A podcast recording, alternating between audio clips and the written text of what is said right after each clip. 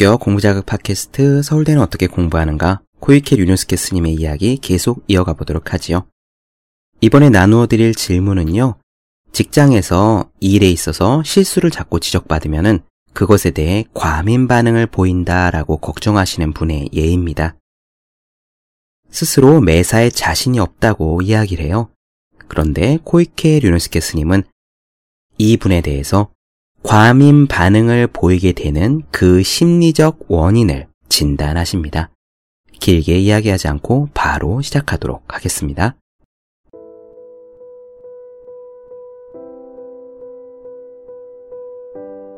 매사에 자신이 없어요. 직장에서 일하다가 실수를 지적당하면 스스로도 놀랄 정도로 과민 반응을 보입니다. 그리고 나면 머릿속이 온통 지적받은 일로 가득 차버린 탓인지 똑같은 실수를 반복합니다. 이런 악순환에 빠지고 나면 완전히 자기 혐오감까지 이르게 되는데요. 해결 방법이 있을까요? 라고 물었습니다. 고이케 류누스케 스님은 이렇게 답을 하세요. 마음속 깊은 곳에 나는 실패하지 않는다. 매우 훌륭하며 재능이 있는 사람이다. 라는 자기 이미지를 숨겨두고 있는 사람일수록 그런 자기 이미지들을 파괴하는 일들이 발생했을 때 상당한 충격을 받고 불쾌감을 넘어 슬픔까지 느끼게 된다. 당신은 실수를 범하지 않는 완벽한 인간입니까? 라고 물어보면, 예, 저는 완벽한 사람입니다. 라고 대답할 사람은 이 세상에 거의 존재하지 않을 것이다. 마음의 표면적인 부분에서는 자신이 완벽하지 못하다는 걸 누구나 알고 있다. 하지만 머리로는 그런 사실을 알고 있으면서도 마음속 깊은 곳에서는 자신이 훌륭한 사람임에 틀림없다는 콧대 높은 오만의 번뇌를 안고 있는 것이다. 오만의 번뇌가 굳건하게 둥지를 틀고 있을수록 온종일 자기 이미지에 신경을 쓰면서 살아가야만 한다. 아주 작은 실수에도 자기 이미지가 흔들릴 수밖에 없으니 그럴 때마다 매번 충격을 받고 침울해진다. 쓸데없는 생각을 하지 않고 무엇이 문제인지 냉정하게 파악해서 그 원인을 해결할 수 있는 사람만이 쓸데없는 자기 이미지에 휘둘리지 않을 수 있다. 그와 반대로 자기 이미지가 불안정하면 사소한 실수를 해도 내가 이럴 리가 없는데 라면서 침울해진다. 결국 심기일전에서 다시 일에 집중하기까지 쓸데없는 시간만 낭비되는 것이다. 그 뿐만이 아니라 다시 일을 하려고 해도 한 번 우울해져서 만들어진 부정적인 에너지는 업이 되어서 잠재의식에 남아 계속 영향을 주기 때문에 또 다른 실패를 불러온다. 그러면 또 같은 실패를 맛보고서 다시 내가 이럴 리 없는데 라면서 충격을 받는다. 자기 이미지란 특히 타인에게서 어떤 평가를 받는지에 큰 영향을 받는다. 그러므로 타인에게서 실수를 지적당하거나 타인에게 자신의 실수가 알려졌다는 사실만으로도 이토록 완벽한 내가 라면서 훌륭한 조각상에 오물을 뒤집어 쓴 것 같은 기분을 느낀다. 여기서 문제는 나의 잘못을 지적한 사람이 화를 내거나 나의 인격을 부정하는 투로 말한 것이 아니라 단지 객관적인 지적이나 상태를 개선하기 위한 조언을 해주었을 뿐이라는 점이다. 상대방의 그런 의도에도 불구하고 과잉된 오만의 번뇌가 마음을 콕콕 쑤셔댄 탓에 상당한 시간 동안 기분이 침울해지는 마음의 조건 반사를 일으키게 된다. 그런 조건 반사가 일어나게 되면 당신만이 괴로움을 맛보는 것으로 끝나지 않는다. 그런 조건 반사를 일으키게 만든 쪽에도 번뇌의 충격이 연쇄 반응을 일으키는 것이다. 당신에게 약간의 주의를 줄 의도였던 상사는 이런 식으로 느낄지도 모른다. 세상에 이런 성격이 있으니 어떻게 해야 되지? 내 나름대로 신경을 쓴다고 약한 말을 골라서 주의를 준 것 뿐인데 이것만으로도 저렇게 충격을 받으면 다음부터는 어떤 식으로 말을 해야 하나? 만약 당신이 과잉된 자의식의 껍질 속에 틀어박히게 되면 행여 당신을 상처 주지나 않을까 하는 불안한 마음이 주위에 전달된다. 오만의 번뇌가 파동을 쳐서 주위에 압박감을 주고 긴장시키거나 주눅들게 만드는 분노의 번뇌 에너지를 주변에 만들어낸다. 상사에게서 주의를 받았다고 해서 울음을 터뜨리거나 혹은 감정적으로 말대답을 하거나 회사에 무단 결근까지 하게 되는 상태까지 가야만 분노의 번뇌가 주변에 번지는 건 아니다. 단순히 마음속에서 충격을 받고 마음에 그늘이 졌다는 사실만으로도 그런 어두운 오만의 번뇌는 상대방에게 파급되어 심각한 악 영향을 미친다는 사실을 잊어서는 안 된다.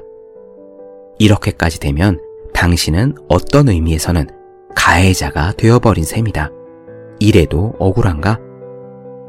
마음속 깊은 밑바닥에서 둥지를 틀어버린 나는 훌륭한 사람이야. 나는 실수하지 않는 사람이야. 나는 비난받을 만한 사람이 아니야. 라는 망상을 떨쳐버리지 못하면 주위 사람들은 당신에게 편안하게 다가갈 수가 없게 된다. 그러므로 여기서는 두 가지의 처방전을 생각해 볼 수 있다. 첫 번째는 자신은 지금까지 의식하지 못했다고 하지만 실제로는 마음속 깊은 밑바닥에서 이토록 훌륭한 나라는 번뇌가 있다. 이 오만의 번뇌 때문에 오히려 자기 자신을 비참하게 만들고 있다는 현실을 직시해야 한다.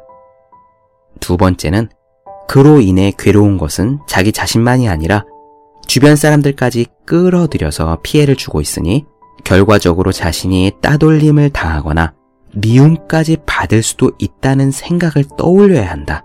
그래서 당신의 감정에 의식적으로 제동을 걸 수 있어야 한다. 부디 이 처방전을 내일이라도 당장 실행해 보길 바란다. 그렇다면 당신이 처해 있는 상황은 크게 달라질 것이다. 네, 어떻게 들으셨습니까? 주위에 보면은 그런 분들이 있어요. 지적이라든가 꾸중이라든가 아니면 꼭 이렇게 상하 관계가 아닐지라도요. 친구 혹은 수평 관계에 있는 누군가가 너 이런 거 이런 거 좀 잘못인 것 같아 라고 조금 이야기를 해도 거기에 크게 충격을 받고 쉽게 그늘져 버리는 사람이 있습니다. 이와 정반대로 누가 야단을 쳐도 누가 지적을 해도 그것이 타당한 것이면은 그 지적을 받아들일 뿐만 아니라 한 발 더 나아가 알려주셔서 감사하다. 잘 배워서 앞으로는 이렇게 반복하지 않도록 노력하겠다라고 적극적이고 긍정적으로 답변하는 분도 주변에는 있지요. 지금 여기서 질문을 주신 분은 첫 번째 사례에 속하는 분인데 정말로 이런 케이스는요. 1차적으로 자기 자신에게 굉장히 불리합니다. 그냥 과민 반응을 하고 그래서 매사에 자신이 없고 그래서 우울하다 요 정도에서만 끝나는 것이 아니라요. 실제로도 이런 성격은 굉장히 불리해요. 아까 상사의 예가 잠깐 나왔지만 아무리 상사라고 할지라도 또 잘못을 지적할 만한 위치에 있는 그런 리더의 자리에 있다고 하더라도 사람인 이상 지적에 크게 반응하고 금세 침울해지는 사람이면 그것을 겉으로 드러내지 않는다고 할지라도 금방 상대방의 반응을 눈치채게 되고 그러면 당연히 다음번에 지적을 하거나 무언가 이야기를 해줄 때 내심 조심하게 됩니다. 그러면 한편으로는 험한 말, 인격 모독을 할 수 있는 말은 조심할 수 있다는 그런 장점도 있긴 하지만요. 사실 지적을 받으면 좋은 것, 개선해야 될 점 같은 것도 두 개 이야기할 걸 하나만 이야기하고 하나 지적할 것이 있어도 구태여 이야기하지 않고 그러고 넘어가는 경우가 왕왕 있거든요. 이런 것들이 축적되다 보면 당연히 그 피해는 지적받아서 개선해야 될 그 사람에게 장기적으로 미칩니다. 지적받아서 기분 나빠지는 것, 고쳐야 할 것들이 생겨서 일이 늘어나는 것은 지금 귀찮은 일이지만 사실 어느 편이 자신의 실력을 장기적으로 향상시키는데 도움이 되는 것이냐라고 판단하면 답은 명확하거든요. 최대한 많은 지적을 받고 최대한 많은 조언을 들어서 자신의 단점과 미숙한 점을 빨리빨리 개선해 나가는 편이 유리합니다. 예전에 어디서 그런 내용을 들었습니다. 스무 살 때 알았더라면 좋았을 것들이라는 책에 나왔던 내용 같은데 인간 관계에 있어서 가장 좋은 인식을 줄 수 있는 거는요. 끊임없이 배우려는 자세라고 했었어요. 이를테면은 상사가 부하 직원에게 무언가를 지적하잖아요. 그때 상대방에게 가장 좋은 인상을 남길 수 있는 기회라는 겁니다. 잘못을 지적받았을 때 그것을 깊이 받아들이고 바로 개선하려는 사람, 그러니까 배우려는 자세가 있는 사람을 상사든 친구든 동료든 인간관계 그 어디서든 배우려는 자세가 되어 있는 사람을 가장 좋게 생각한다 라고 말했던 기억이 나네요.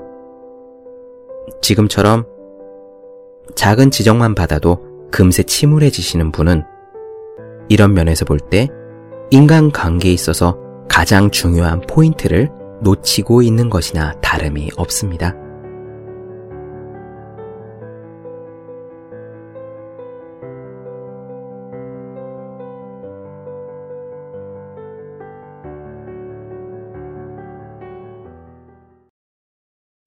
본격 공부자극 팟캐스트 서울대는 어떻게 공부하는가? 오늘은 코이케 류노스케 스님의 이야기 매사에 자신이 없어요 라는 질문에 대한 대답을 나눠드렸습니다. 더 많은 이야기가 궁금하신 분들, 질문사항 있으신 분들은요. 네이버 블로그 허생의 즐거운 편지, 페이스북 페이지 허생의 즐거운 편지, 다음 카카오 브런치, 한재우의 브런치, 인스타그램에서 해시태그 서울대는 어떻게 공부하는가 검색해 주시면 되겠습니다. 또 매일매일 공부하시는 분들, 여러분 주변에 매일매일 공부하시는 그분들을 위해서 하루 한 페이지씩 읽고 공부할 의욕을 북돋는 책, 보기만 해도 공부하고 싶어지는 365 공부 비타민을 선물해 주시면 좋겠습니다. 오늘은 여기까지 할게요. 저는 다음 시간에 뵙겠습니다. 여러분 모두 열심히 공부하십시오. 저도 열심히 하겠습니다.